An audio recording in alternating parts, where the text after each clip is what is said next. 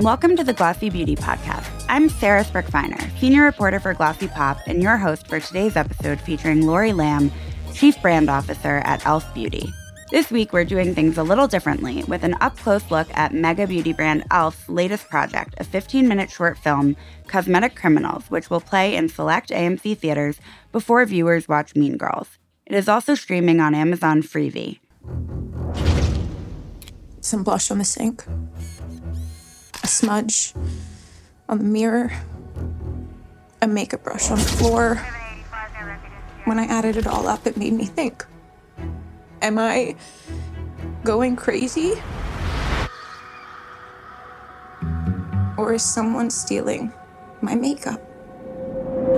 The film, which was made by Emmy nominated director Alex Buono and stars Emmy winner Niecy Nash Betts, parodies the true crime genre as viewers try to piece together who is elf pinching, the brand's term for borrowing products without intending to return them.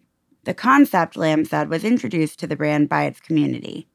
In this episode, Lam speaks to the insights that led to the creation of the film, why and how the film is paired with Mean Girls, and how it got made in just a few months. Here's my conversation with Laurie. Forensics came back with squat. The evidence was thinner than an eyelash. Hi, Laurie. Thank you so much for coming on the Glossy Beauty podcast. Thank you for having me, Sarah. Let's go back to the beginning. When did you guys start working on this? How did the idea come to be? How did Cosmetic Criminals get started? We love doing things like this. I think everyone who is sitting in that theater and everyone who's kind of seen this hit the new circuit has said, well, why the elf did we create a 15 minute true crime parody documentary, right? Why don't we just stick to making products, right?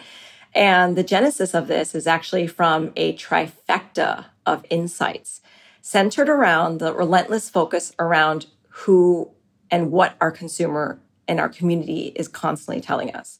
So that trifecta of insights starts with insight number one. We know that ELF has really broad appeal. We've been able to do, get everyone from Gen Alpha to baby boomers. We know that we typically also have a very Gen Z audience as well. Um, our insight number two was there has been increasing cases of what our community has taught us, which is called elf pinching.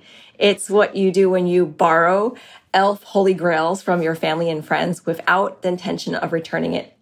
And that's been on the rise. It happens to everyone I know. It happens to everyone at Elf and happens to everyone in our community. Better yet, it happens to me. It's something I can relate to. My own six year old daughter constantly borrows, and I'm doing air quotes, my elf lip oil without asking. So, you know, she's constantly having glossy lips, and I'm not sure where she's getting it from, but I don't remember anyone asking me. Uh, and then insight number three, which I think is really compelling, and I it was a bit of a jaw drop for me when I learned this, but half of Americans actually say that they enjoy true crime content. I certainly can't get through an episode of anything without a pillow, without a pillow in front of me, but definitely there is an insight that 74% of true crime podcast listeners in particular are women. So we want to make sure that we're speaking to our larger community and our audience. I have a million follow up questions. Where did the connection between true crime and beauty come from? I mean, that's such a fun line to draw. Yeah, I mean, our our audience is there, right? We same reason why also why did Elf decide to do a Super Bowl commercial? We found out that 50% of viewers were actually women. Same thing. When we found out that nearly three quarters of true crime podcast listeners are women, we knew that that's also our community. One third of them actually consume up to 10 episodes a month. So we're talking about a different level of binge watching. it's binge listening. Yeah. And going back to elf pinching, not the mm-hmm. first time that elf has um coined a vocabulary. An elfism, we call it. We have our vernacular. Okay. Tr- you guys truly do. um where did that insight come from? Where were you guys hearing that from your community? It was it was actually something that's been growing on our social. We see a lot of comments um, around women, men, and just our consumers in general that are telling us that they're buying two to three at a time. Now, there's two reasons they're doing that. One, they're saying they're blatantly saying because they're buying two because either they lose it or someone is taking it from them. And very often they call out who's taking them my sister, my kid, my daughter, right? And the other one is that ELF is really affordable. So buying two to three is not something that is that uncommon from our community. And they were telling us this repeatedly and repeatedly. Every time we had a new product drop, it's I'm picking up five. Three because my sisters will take it, and two because it's just so affordable. So we had to lean in. So you guys, I and we spoke very briefly uh, after the film that you started working on this about nine months ago. Correct. The idea came to us around nine months ago when we saw the amazing Gen Elf for generation, if you will, that has been sort of tapping into this. And when the insights started really bubbling up, we we decided to act on it. And by September of last year, I was in LA in a garage working with the production team to shoot this. So was the first step to, you know, reach out to the production agency? I know there's some big names in the cast, which I want to talk about. Like what what happened first? And and as director of brand, what was your role in bringing it to life? So everything from carrying the torch around this insight, we took the insight and we said we've got to do something with this. But we know that we wanted to I'm not saying that we knew right off the bat we were going to create a 15 million minute true crime parody documentary, but we certainly knew that we wanted to do something out of the norm. So we took it to very talented teams and we trusted our talented teams to make magic. Yeah. And that's something I always say that I, I, think is really key in my role as a chief brand officer. A lesson I've learned myself is to surround yourself with talent. When you do that and you start talking about this incredible insight, and I was bringing it to breakfasts, and um, Kory, myself, Kory Marchisotto, who's our chief marketing officer, and myself, we're taking into every conversation, every room we walked into. And soon enough, you had people sharing stories about their own uh, elf pinchers in their life and how relatable it was. And soon enough, you got some really talented people to talk about and say, wait, maybe there's something we can do together. So the first thing that we did was really being able to reel in Alex Buono, which we're so excited to bring him on. He is a three time Emmy and Oscar nominated director. I feel he's one of the most proficient and accomplished parody directors that I've ever seen. I was obsessed with documentary now. I'm upset. I know that he works a lot with Bill Hader. Um, he's also done some work with SNL. So I can go on and on, but his resume definitely speaks for itself. And I love him and we became aware of it because I don't know if you know on, on Netflix, there's this little show called, I would say little, but docu- Russian doll.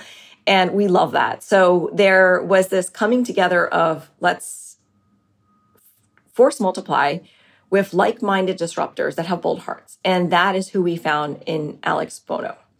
We, his style of directing is really unique. And we felt that he would be able to take this and build it into a bigger story for us. And that story being the one that you're going to now see in Cosmetic Criminals, that's airing on Amazon Prime, that's also in theaters, is this idea of following a story in a very suspenseful thriller, thriller and it's a who done it kind of series. So who the elf did it series. Okay, so Alex was the first person you brought on board. And then, you know, you have amazing actors like Niecy Nash in this cast. Tell me, you know, the, the process there. What came next? So, then what came next was we spent uh, quite a bit of time actually once we found Alex Buono and what a gem of a director that he is and it, he's such a humbling man because, again, three time Emmy and Oscar nominated, certainly is someone that can intimidate me. But when you get into a room with him, you just realize how incredible and how big his heart is. And also, just he's got such a knack for humor. And that is also what Elf really likes to do is entertain. So we just knew this was going to really work out. And so the first thing and the first order of business was really giving him the insight and the different insights that we were feeling and things that we were hearing. And next thing you know, he produced a script that landed on my desk. And he wrote it. He wrote the script. I just couldn't put it down. And I made sure I read it again. And I just had to share it forward. I, I think the first few times I had very few notes. And it's almost like he really understood the elf consumer. He really understood our community he created so many suspenseful, suspenseful twists and turns that it really left you clinging. You know, you know, you know when you watch a really good true crime parody or documentary, there's like that cliffhanger. He gave us multiple cliffhangers. I would rip, I would turn the page as fast as I can, and I would say, "Oh wait, hold on, he's he's missing a page. There's a page that's missing out of here. It's not stable." But no, it's just one of his classic cliffhangers and a little twist. And we love doing that. Uh, so it, it just made a lot of sense. And I think the script came first. And shortly thereafter, once we kind of had our notes and, and our discussions, we worked on we worked quickly on casting. And were you guys always, you know, aware or prepared for this to feel less adsy than things that you've done in the past? Was that something that, you know, because I imagine that it's quite an investment to make a film like this. Um, and uh, as a huge cosmetics brand, you want to see an, an, a return on that investment. Like, what was the thinking process of letting it be? Of course, e.l.f. is mentioned. You see e.l.f. products. I think you even hear a couple mentioned by name, I believe the lip oil and mascara and certain things. And yet somehow still you don't feel like you're being bombarded. What was the thought process there? And what was the sort of, were there any like concessions? Did it feel like you were making any concessions or were you just like, no, let's like, you know, make this feel really organic? I love that you're asking that question because that is really something that was, I would say, in the back of my mind we at ELF, we're not keen on doing things that might be otherwise such a bad word now, but I'll just put in air quotes here, but label slaps, right? Um, we want to make sure that whatever we're doing really feels authentic and credible to who we are, our voice, and the relationship that we have with our community. So it was very important for for me to ensure this had a very good balance of understanding what the story was about, which was elf holy grails being stolen, stolen in a family or borrowed in a family without asking. And it was also really important for us to make sure that we maintained a level of cinematic um, integrity in what Alex had as his vision and making sure that we weren't trying to stir that too much because you can you can overstir it and then you, you lose the magic. We're going to take a quick break and then we'll be right back with the rest of our episode. This has been playing in movie theaters before Mean Girls, exclusively in AMC theaters. How did that deal with AMC come about? I think one of the things that happens is we it's almost like you build this magnetic forest, right? You manifest that people are going to come into your lives and they're going to help you with what your goals are. And and for us, when we thought about this insight, we had Alex and Alex brought in Niecy, he brought in Nakar, he brought in Nelson Franklin, he brought in Sydney Malake, he brought in Michelle Mao, and he brought in these incredible cast members. And we said, this has to, has to, we have to give this the right platform. Yeah. We have to get this onto bigger screens so that people can see this. Now, bigger screens, you know, for us was like, let's do streaming, right? So we made, you know, Amazon Freevee, which is already an incredible partnership. But we force multiply. There, you know, there came the opportunity for us with uh, Paramount, and we we we took it. And Elf's had an existing relationship with Paramount, but wh- why? For those that don't know, why is that? How did that come to be? What's what's the deal there? Oh, first, first I'll start here. First, we love the film Mean Girls. It has so much nostalgia and so much value for those who may be around to remember the first one and the musical. It's an incredible coming of age story with a very heartful, positive, impactful lesson at the end, which hits hard with me, but also hits hard with ELF. So, second, it also builds off the momentum that we built last year with our collab that we did with Gen Z favorite brand, American Eagle and with a collaboration that was called Beauty in Your Jeans, jeans as in J E A N S. So we teamed up again. And for us, there was a lot of conversations that we were having collectively with our orbit. And we wanted to be at the center, uh, you know, be at the center of a cultural zeitgeist moment together. And that's how all of this happened. And Elf also plays a role in Mean Girls. Uh, a, a lot. We see Elf quite visibly in Mean Girls. Um, in in Regina's closet, in Cady's hands. Um, tell me about that that product placement because it, is quite prominent and it's noticeable. Yeah, I, I think we wanted they wanted this film, you know, to feel as authentic to the, their consumer, right, and their base of American girls and theater goers, what have you. And it really made sense if you if, if you saw this Mean Girls in comparison to the first one, you'll see that it really got a fresh coat. there's a lot of things that have been modernized. There's tech in it. There's social. There's the element of virality, which are all things that we're facing in this decade than than the first uh, Mean Girls. And so for them, they really wanted to showcase and have the opportunity to showcase beauty and elements of things that were important to the characters. So Elf Beauty played a really vital role in being um, the makeup brand that was in their bags and their lockers and on their vanity table. Okay, so going back to cosmetic criminals a little bit, what are the goals for for the film? Because is it primarily, you know, aimed at brand awareness? Is it even perhaps aimed at reaching an older demographic, you know, a true crime parody maybe is is reaching 25 plus. What would you say you guys were thinking there? One of the things that I've always had on my mind when I was reading the consumer comments and combing them is our community was definitely buying multiple lip glosses at a time, like I mentioned, for their sister, for their daughter that they knew were going to take it, uh, or the fact that Elf was so affordable. And, and that really was the part for me, right? The big, biggest mystery that occurred to me as I was reading this is why doesn't anyone have their own Elf products in the first place, right? Elf has prestige inspired products at an extraordinary, oh my God, price. You don't break the bank. It's Elf clean, it's vegan, it's cruelty free, double cruelty free certified actually, and fair trade certified. We're actually still the only beauty brand that's fair trade certified. We hope that more will join us. But uh, it, it just kind of brought up this question of why don't you have multiple ones in the first place? You can actually afford to do that. You don't break your bank, uh, and you're getting something really great. So that was one of my objectives was let's ask that question.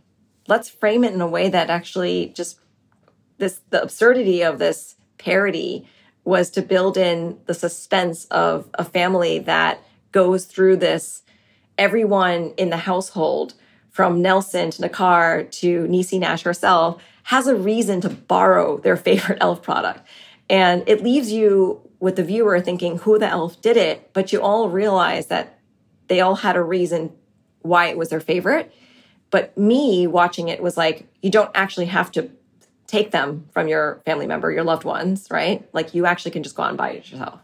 And I love the part where Sydney says in the end, when she plays her character Olivia, she goes, Turns out it wasn't just Nana, it was everyone my entire family stealing from me and lying to me. But why? Elf is so affordable, just buy your own! So typical. I mean, I think we've all teenagers and all have gone through that stage where you're screaming at your family over something that is so blatantly obvious. And that was really obvious to not just the character played um, by Sydney, but also just all of us here at Elf.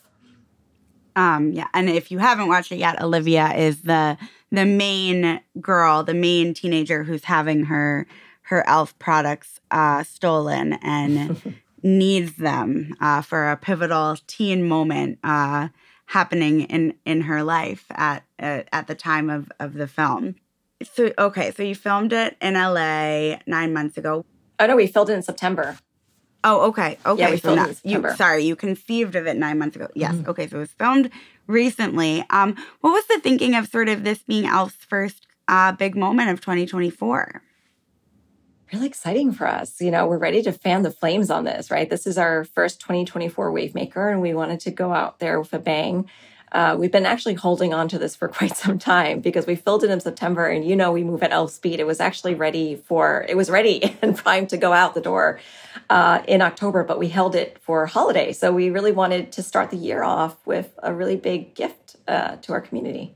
The only times that I've seen something as long as like 15 minutes that I can think of in a movie theater is like a like Pixar like short film or something before like a Pixar movie. Was that like at all a struggle to um have them play something that long before Mean Girls or was that like because of the relationship it was just something that you guys were able to make happen? Yeah, what's really what's really interesting is actually we created this film without knowing that we were going to place it on a big screen though. So it was actually Yeah. a work of art, like a masterpiece that continued to get finessed over time. We filmed it, we edited it. Uh, Pretty Bird was actually the production agency that we brought in. They are also, I, I can't even go there. They're I, like bound down to them. They Cannes Lion, two time Emmy Award winner, three time Grammy Award winner agency. And they're also bolt directors with Kind Hearts, but they helped us produce this. And it was first not set for a big theater screen.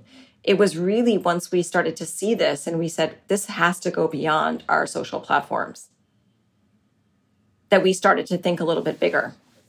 Mm-hmm. And when we started to show this to a couple of our key friends, that's when we really realized how how much opportunity there was to make sure more more families and more eyeballs saw this.